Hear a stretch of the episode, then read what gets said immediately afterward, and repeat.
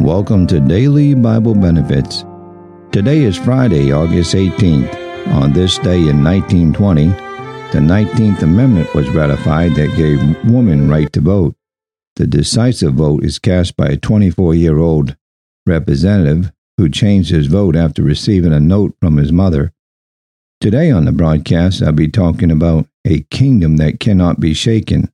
Hebrews chapter 12, verses 18 through 29.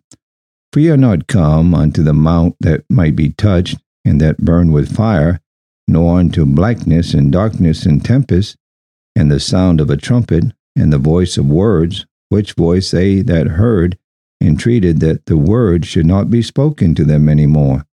They could not endure that which was commanded, and if so much as a beast touch a mountain, it shall be stoned or thrust through with a dart.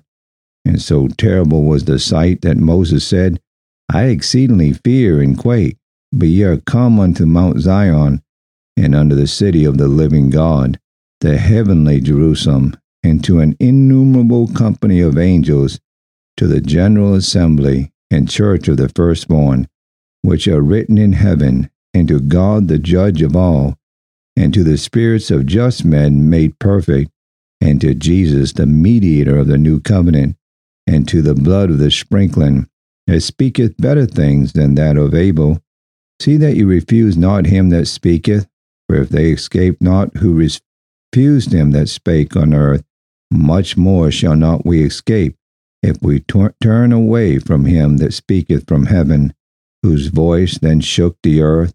But now he hath promised, saying, Yet once more I shake not the earth only, but also heaven. And this word, yet once more signifieth the removing those of those things that are shaken, as of things that are made, that those things which cannot be shaken may remain. Wherefore we receive a kingdom which cannot be moved. Let us have grace whereby we may serve God acceptably, acceptably with reverence and godly fear, for our God is a consuming fire. God's lantern of warning. Did you ever go down a country road, asked Dr. Bob, Bob Jones Sr., and see a sign, this land posted, or down the road further, stay out of this field?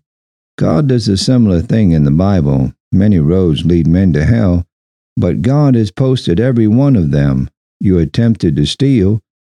God won't stop you, but He wrote above your road, Thou shalt not steal. You attempted to kill, and you can do, do if you want to. You can pull a trigger or thrust the dart into someone's heart. But God posted the road, Thou shalt not kill. At each dangerous place on life's highway, God puts a red lantern. If you go to ruin, you go over God's lantern of warning. Thank you for tuning in to Daily Bible Benefits. Have a good and godly day.